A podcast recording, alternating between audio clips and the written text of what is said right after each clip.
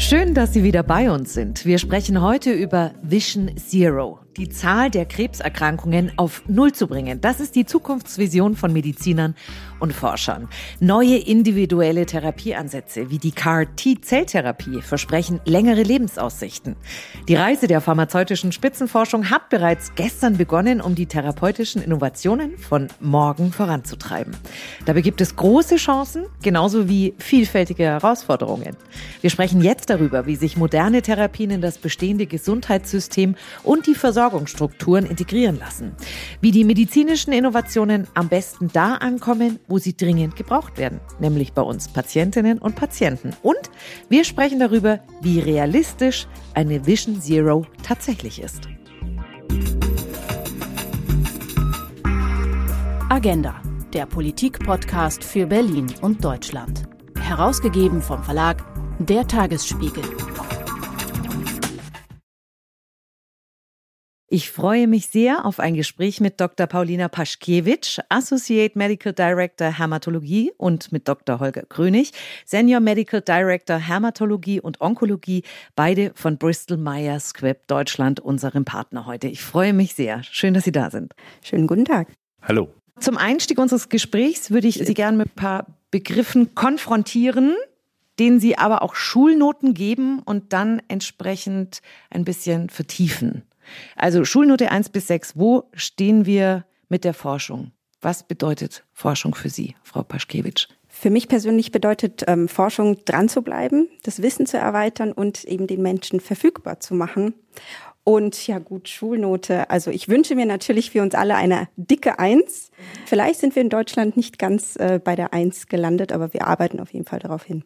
Herr Dr. Grönig? Würde ich sagen, Schulnote drei, weil wir einfach äh, momentan sehr viele Hürden haben, äh, über die wir, denke ich, später auch noch sprechen werden, äh, wo wir uns einfach äh, verbessern müssen.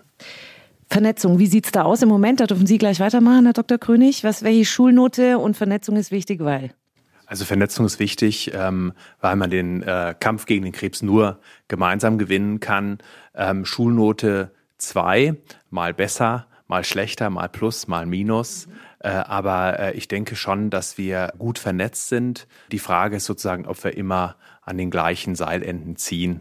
Ich denke, da ist noch ein bisschen Verbesserungsbedarf. Aber ich bin jetzt schon überrascht. Ich habe gedacht, Sie würden schlechtere Schulnoten aussprechen. Ja, ich bin eigentlich ein sehr strenger Mensch, ja. äh, tatsächlich.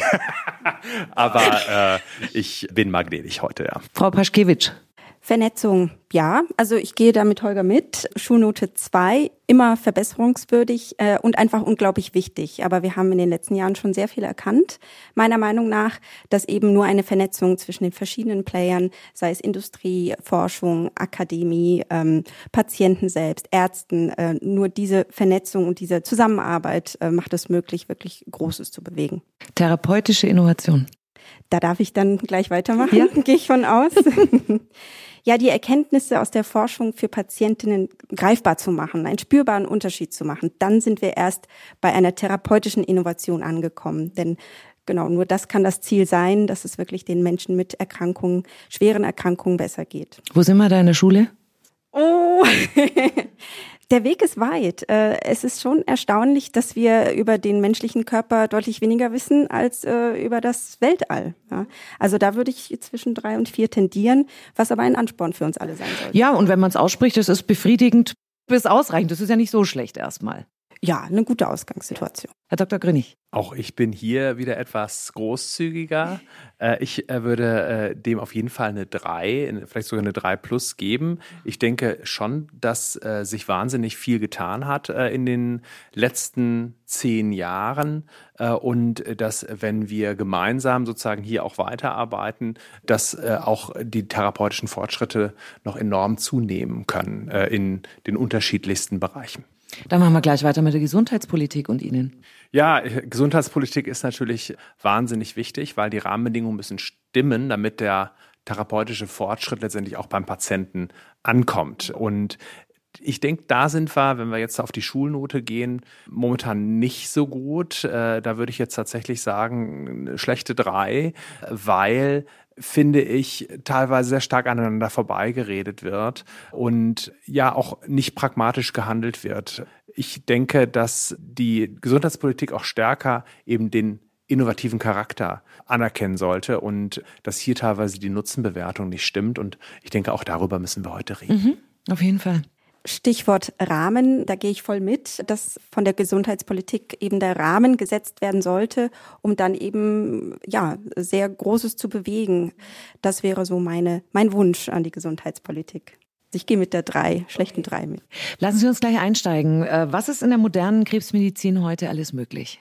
Ich denke, dass es in den letzten Jahren äh, enorme Fortschritte gegeben hat, weil wir einfach viel mehr verstehen, was die Krankheitsbiologie letztendlich ist, die dahinter steht.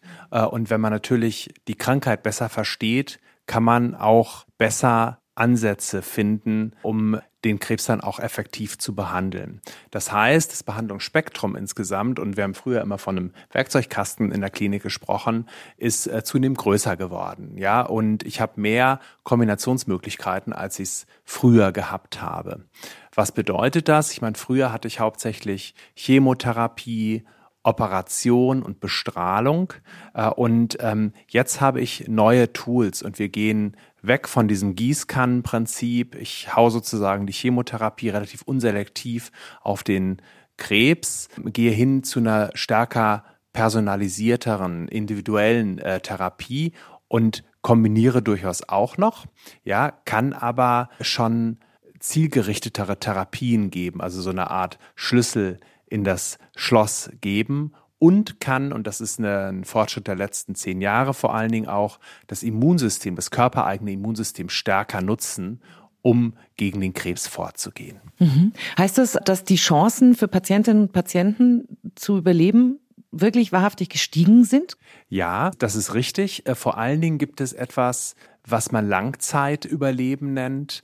Erneut nicht bei allen Patienten, da müssen wir noch dran arbeiten.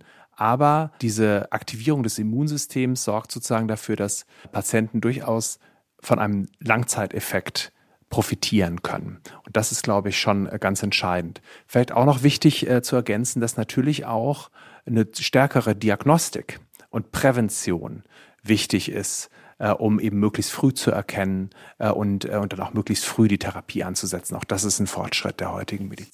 Ist das ein Entweder-Oder, was wir vorher hatten mit Chemotherapien und diese Geschichten oder Stärkung des Immunsystems? Ist das immer entweder das eine oder das andere oder ist das kombinierbar? Nein, es ist die Kombination, es ist auch die Sequenz. Ja, wann ist was am sinnvollsten? Gebe ich eine Therapie, operiere dann, gebe vielleicht anschließend nochmal eine Therapie und erziele damit letztendlich das beste Ergebnis? Oder kombiniere ich eine herkömmliche Chemotherapie mit einer Immuntherapie zum Beispiel, optimiere ich sozusagen die Therapien. Das ist alles dieser Werkzeugkasten, der einfach breiter geworden ist. Was hat sich denn in den letzten 20 Jahren verändert noch so in der Krebstherapie? Sicherlich schon die Aussichten äh, auf Überleben ja, da haben wir schon ähm, also Beobachtungen, dass äh, beispielsweise beim multiplen Myelom, in dem Bereich ähm, forschen wir ja auch, in den 2000er Jahren, wo man eigentlich tatsächlich nur mit Chemotherapie behandelt hat, ähm, das war auch beim Blutkrebs ähm, der Fall, ja, eben zwei bis drei Jahre ähm, Überleben ja, bei ungefähr die, der Hälfte der Patienten die Erwartung war.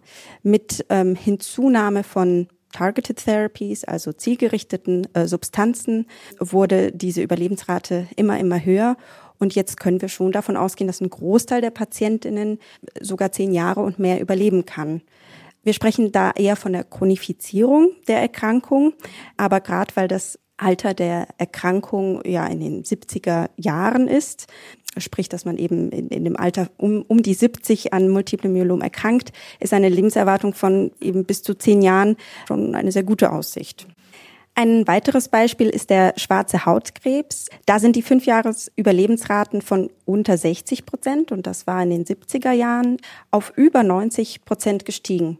Und das ist eben eine der Erfolgsgeschichten tatsächlich der Immuntherapie, wo man aufgrund des sehr guten Verständnisses, wie das Immunsystem äh, funktioniert, eingreifen kann und dann eben das Immunsystem stärken kann, sodass das eigene Immunsystem den eigenen Krebs bekämpfen kann. Frau Paschkewitsch, äh, was wird Ihnen so von Seiten der Patienten gespiegelt? Wir hören von Patientinnen natürlich ein gemischtes Bild, so wie äh, Holger es auch schon erwähnt hat. Auch die äh, zielgerichteten Ansätze wirken nicht bei jedem Patienten. Darauf arbeiten wir natürlich hin. Bei denen, bei denen die Therapie anschlägt, ähm, die sprechen von äh, einer sehr guten Zeit. Und das ist gerade bei Patienten, die schon viele Behandlungen durchlaufen sind, natürlich sehr wertvoll. Ähm, ich spreche jetzt von einem Beispiel, ähm, eines Patienten, der mit der KT-Zelltherapie behandelt wurde. Und das ist insofern besonders, weil diese Zelltherapie durch eine einmalige Infusion verabreicht wird und tatsächlich danach keine Therapie mehr gegeben werden muss, um die Krebserkrankung in Schach zu halten.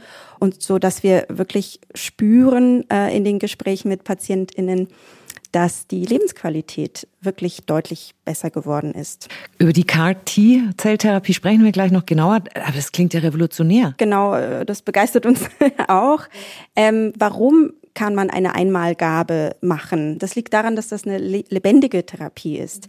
Ja, äh, wir sprechen ja dann noch darüber, aber man infundiert tatsächlich ja lebendige, modifizierte Zellen, die den Krebs erkennen und bekämpfen und auch weiter im Körper sich vermehren können, ja, sodass die Wirkung des Medikaments äh, ja über diese Einmalgabe hinaus anhält. Das ist natürlich Gegenstand äh, der weiteren Forschung, warum das funktionieren kann mit einer Einmalgabe. Aber man kennt tatsächlich eben die sogenannten Langzeitüberleber auch mit Blutkrebs, die schon zehn Jahre und mehr krebsfrei sind. Fachkreise sprechen schon von Heilung. Äh, natürlich ist man gerade bei äh, einer bösartigen Erkrankung wie Krebs da vorsichtig in der Wortwahl. Ähm, aber das ist durchaus schon beobachtet worden.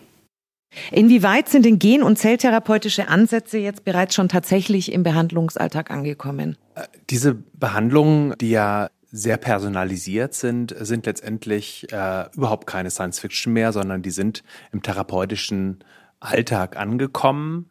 Nichtsdestotrotz sozusagen reden wir natürlich über wenige Fälle, äh, wo, wo diese Therapie äh, schon eingesetzt werden kann. Es ist so, dass quasi diese eben schon genannten CAR-T-Zelltherapien ja im Prinzip sogar eine Kombination aus äh, Gen, aus Zell- und Immuntherapie sind, ja, äh, und dass die inzwischen wirklich zu einem festen Bestandteil in der Therapielandschaft geworden sind.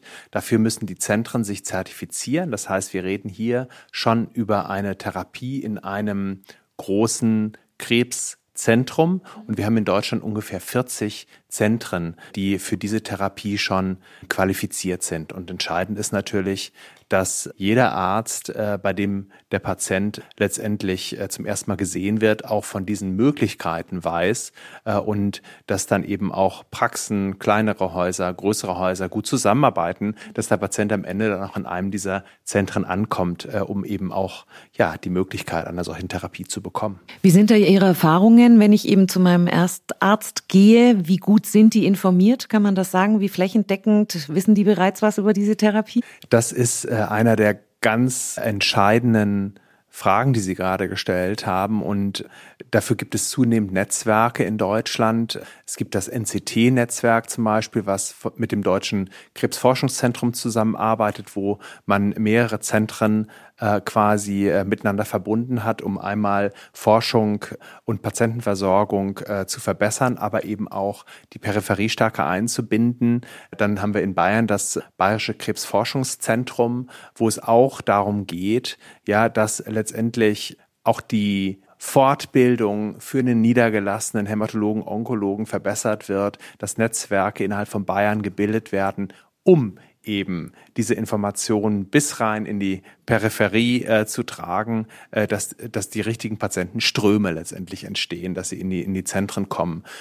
Richtig gut sind wir da heute noch nicht. Es äh, muss man auch ehrlich sagen, dass es schon viele Kollegen auch noch gibt, die nicht auf dem aktuellen Stand sind. Äh, und das gilt es ähm, definitiv gemeinsam zu verbessern. Wir haben ja vorhin über Vernetzung schon gesprochen und das ist das Ziel, wirklich hier eine deutliche Verbesserung äh, zusammen zu erreichen.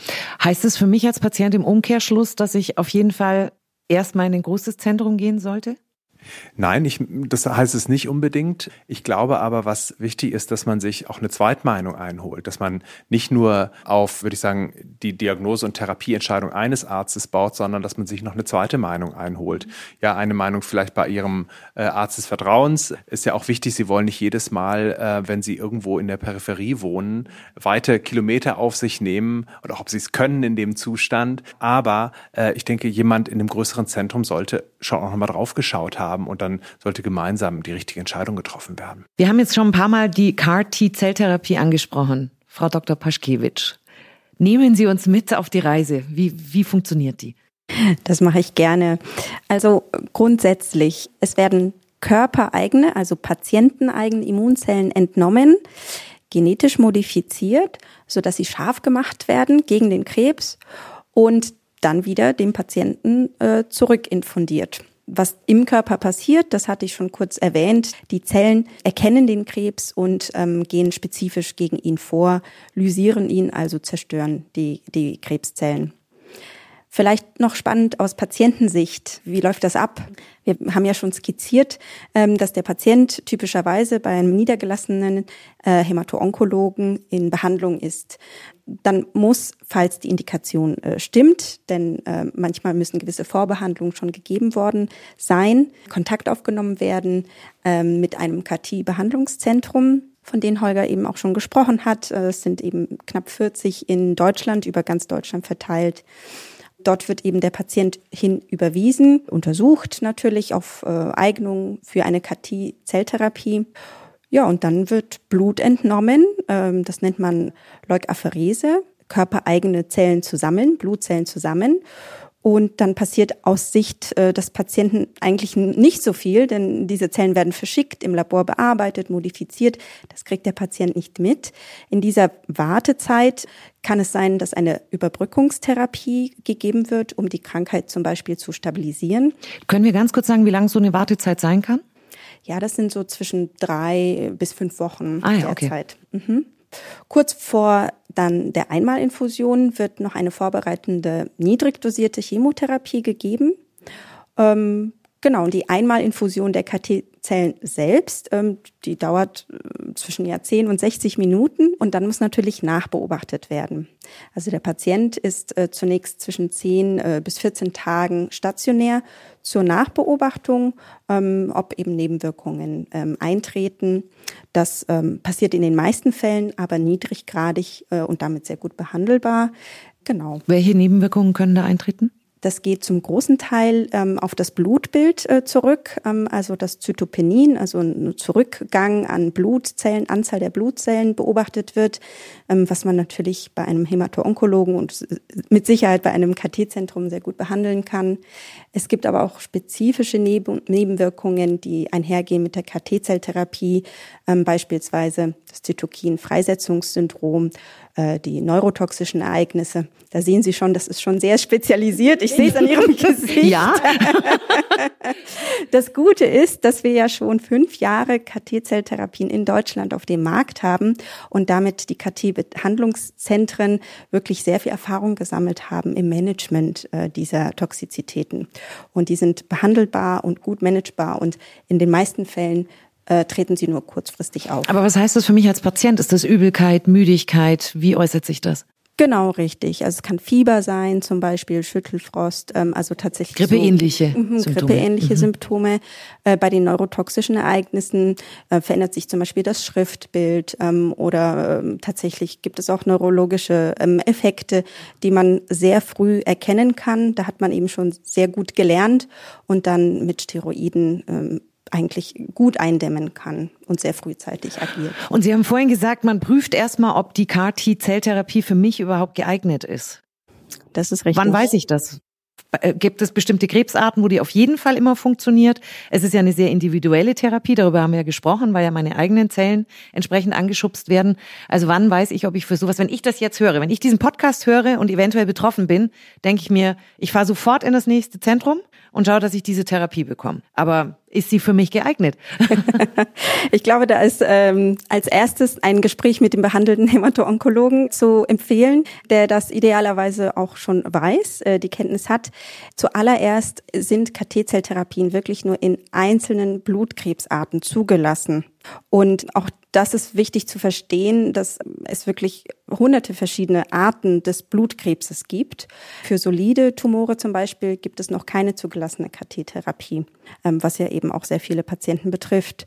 Die erste Frage, die man sich stellen muss, gibt es eine verfügbare KT-Zelltherapie in der Indikation, die ich habe, in der ganz genauen Blutkrebsindikation?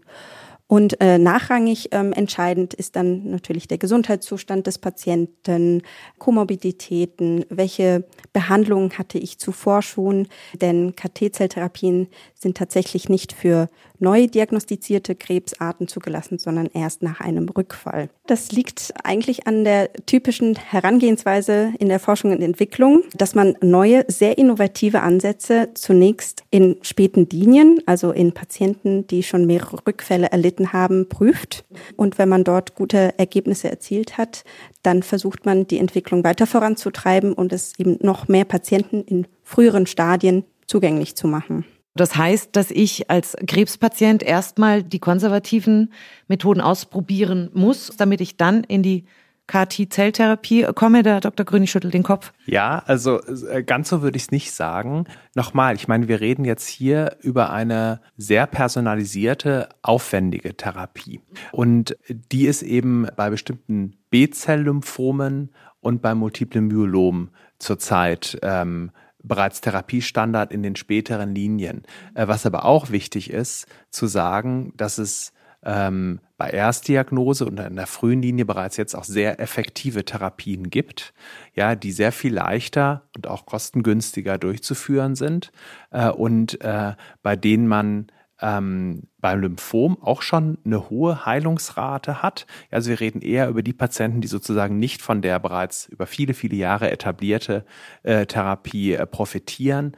Äh, und beim Myelom wissen wir, das ist eine schwierigere Erkrankung. Die hat einfach eine andere Biologie als Hintergrund. Da tun wir uns schwer, vom Wort Heilung zu reden, was wir beim Lymphom schon tun. Ja, da haben wir auch schon eine sehr effektive Therapie mit äh, einer autologen Stammzelltransplantation, die auch schon viele Jahre Ruhe sozusagen danach geben kann. Das heißt, dass äh, tatsächlich es schon auch Sinn macht, sozusagen diesen sehr aufwendigen, sehr personalisierten Ansatz etwas später zu fahren, äh, weil es eben durchaus schon sehr gut etablierte Therapien davor gibt. Und wir ja auch noch in der Entwicklung sind. Ja, wir lernen weiterhin dazu und ähm, haben hier inzwischen eine hohe Lernkurve, wie wir, wie wir äh, auch diese Therapien weiterentwickeln können und wie man sich auch überlegen kann, wo ist das richtige Setting für so eine Therapie, für so eine personalisierte Therapie. Zum Beispiel beim Lymphom.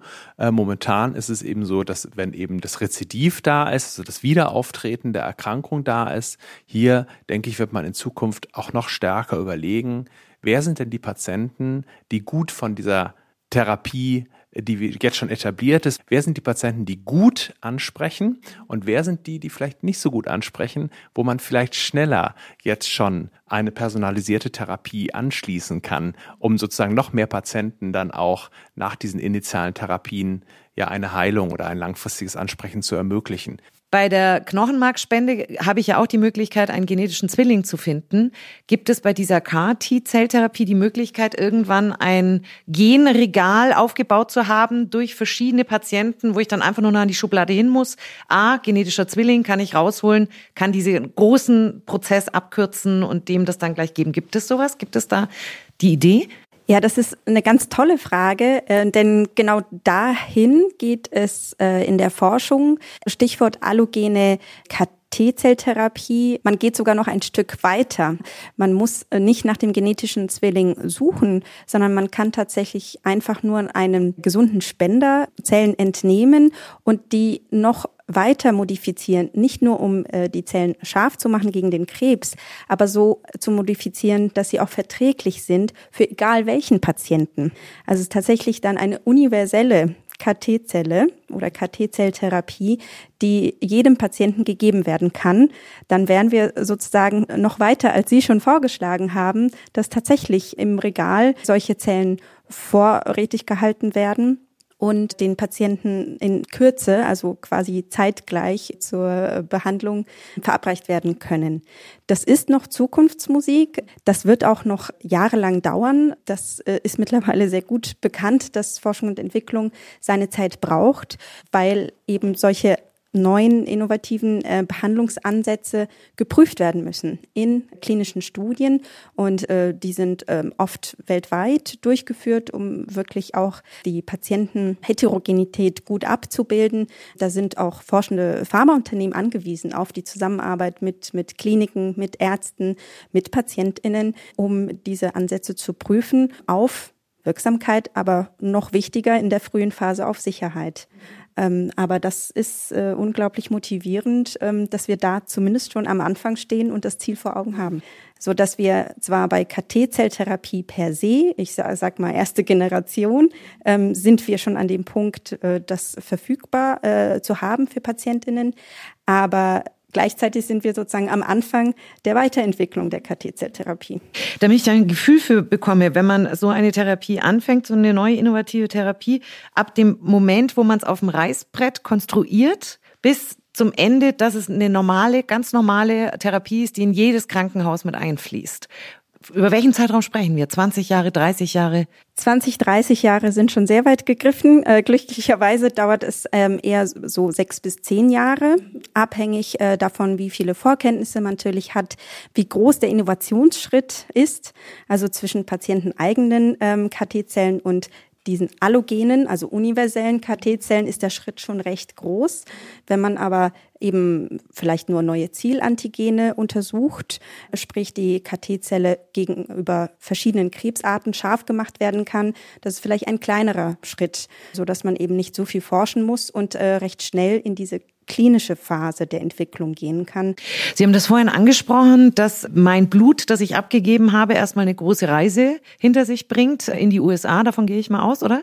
Äh, zurzeit äh, bei uns ja. Bei äh, Wettbewerbern von uns sind auch schon europäische Herstellungsfabriken ja, im Prinzip aufgebaut worden. Auch wir arbeiten dran, in Leiden in den Niederlanden möglichst Ende nächsten Jahres auch aus Europa aus die Zellen sozusagen zur Verfügung zu stellen. Das war das Ziel meiner Frage, ob diese Wege auch verkürzt werden können, was logischerweise auch dazu gehört. Wie stellen wir sicher, dass solche Innovationen zukünftig auch bei den Patienten und Patientinnen ankommen? Stichwort äh, GK BKV Finanzstabilisierungsgesetz. Das ist in den letzten Monaten sehr präsent gewesen in der gesundheitspolitischen Debatte. Das ist äh, absolut richtig äh, und ich glaube ein wichtiges Thema, mit dem wir uns äh, aktiv auseinandersetzen müssen. Ich glaube, was wichtig ist, ist, das hat Paulina eben schon gesagt, das Potenzial von diesen innovativen Ansätzen ist noch lange nicht ausgeschöpft. Das heißt, das muss weitergehen. Und wir wollen natürlich auch, dass äh, die Patienten auch hier in Deutschland natürlich von diesen Therapien profitieren. Ja, wir wollen vorne sein bei der Innovation. Dafür ist es aber so, dass wir natürlich irgendwie einen fairen Interessenausgleich brauchen zwischen der Industrie und den Kostenträgern, ja, um letztendlich dann auch den Innovationen zustehenden äh, nutzenbasierten Preise im Prinzip zu erzielen. Da haben wir äh, die Herausforderung, dass letztendlich diese sehr formalen Nutzenbewertungskriterien äh, teilweise veraltet sind und dass sie nicht mehr in ausreichendem Maß den Innovationscharakter und auch diesen Fortschritt durch diese personalisierten Ansätze, wie zum Beispiel eben diese KT-Therapie, dass sie das nicht mehr reflektieren. Und deswegen ist es wichtig, dass der Prozess für diese Nutzenbewertung, dass der weiterentwickelt wird. Im Prinzip basiert diese ganze Idee dieses Prozesses aus einer Zeit, wo diese Therapien noch nicht zur Verfügung standen. Man vergleicht sozusagen Äpfel mit Birnen. So, so könnte man es äh, vielleicht ganz einfach sagen. Und deswegen ist äh, diese Weiterentwicklung äh, dieses Regelwerks extrem wichtig. Und der Verband der forschenden Pharmaindustrie hat äh, ein Reformkonzept äh, vorgestellt, das heißt AMNOC 2025. Und das plädiert letztendlich für ein deutlich offeneres und flexibleres Regelwerk. Und das ist auch wichtig, weil auch die europäische Nutzenbewertung weiterentwickelt wird und dass es für Onkologiker und eben für diese neuartigen innovativen Therapien ab 2025 auch ein europäisch harmonisiertes Nutzenbewertung stattfinden soll. Das heißt, auch Deutschland muss sich natürlich hier weiterentwickeln.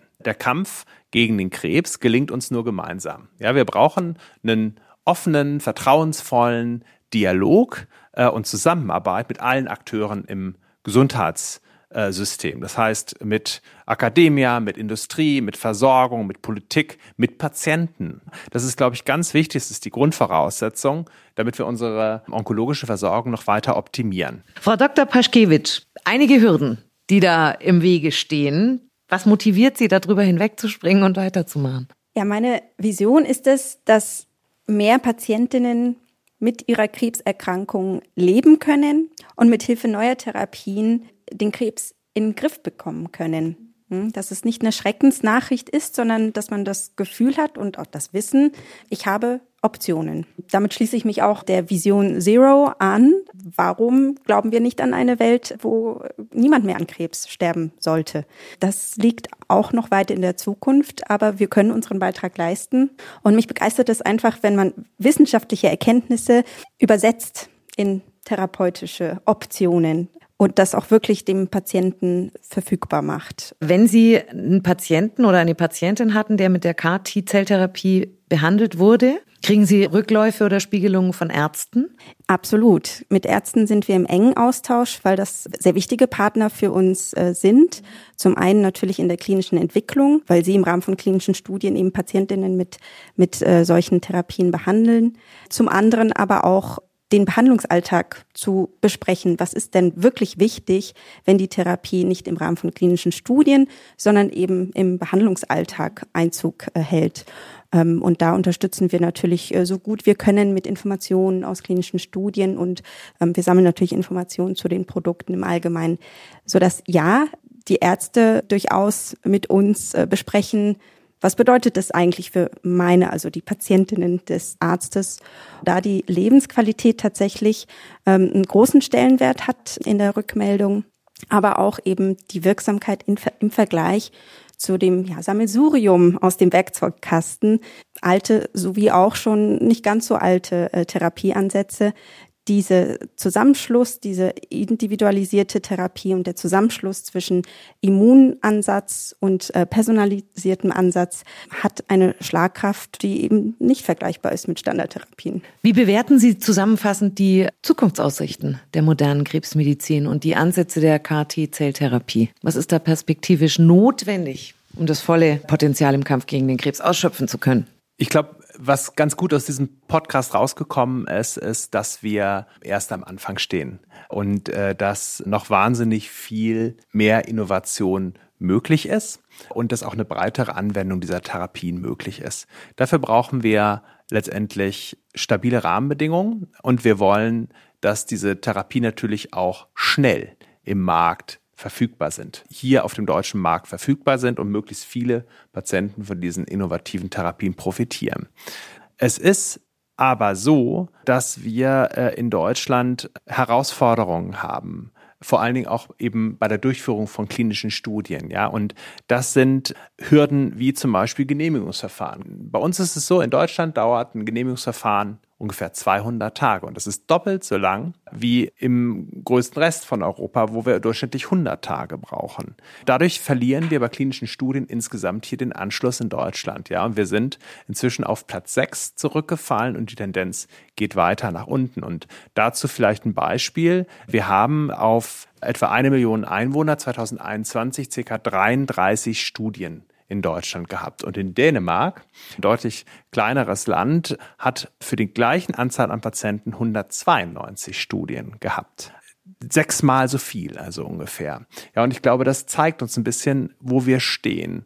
Man geht auch davon aus, und da gibt es eine Studie von, von Kearney, dass bis 2030 es noch viel weniger Studien werden, wenn wir so weitermachen wie bisher. Wenn wir auf die KT-Studien äh, gehen, laufen weltweit ungefähr 450 Studien und in Deutschland nur ungefähr fünf Prozent davon laufen an deutschen Zentren. Das heißt, wir müssen uns verändern. Wir müssen flexibler werden, wir müssen dynamischer werden. Dazu bedarf es letztendlich eine Steigerung der Attraktivität des Forschungsstandorts in Deutschland. Und das Sie haben eben das GKV Finanzierungsstabilitätsgesetz genannt. Das äh, ist etwas, was ähm, die potenzielle Versorgung von Patienten hier in Deutschland gefährdet. Ja, ähm, weil hier letztendlich die Rahmenbedingungen, die bisher eigentlich sehr gut funktioniert haben in Deutschland, stärker eingeschränkt werden. Innovationsanreize sozusagen nicht mehr richtig honoriert werden. Da geht es einmal um Kombinationsansätze, die nicht mehr so honoriert werden wie vorher. Da geht es darum, dass das Prinzip der nutzenbasierten Preisfindung zulasten der Pharmaindustrie ausgehebelt worden ist. Und erneut, wir sind total offen für den Dialog und ich glaube, hier spreche ich für die gesamte Pharmaindustrie, für den VFA.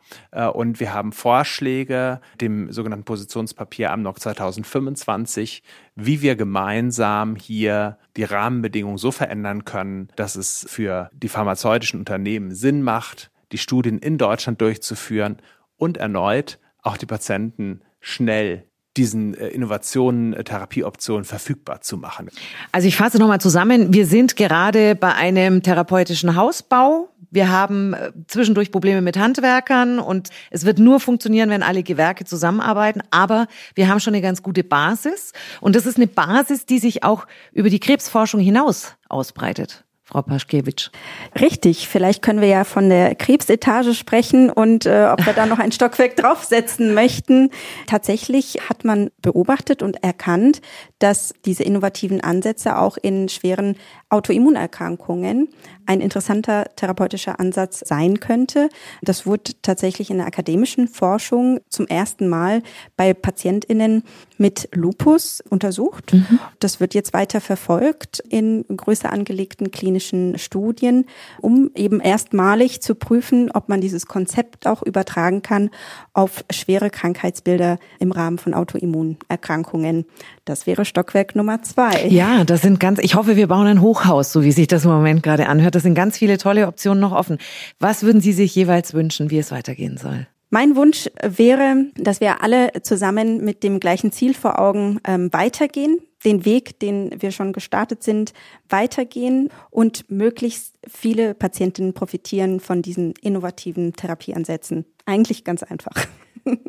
Ja, dem Wunsch kann ich mich natürlich nur äh, anschließen.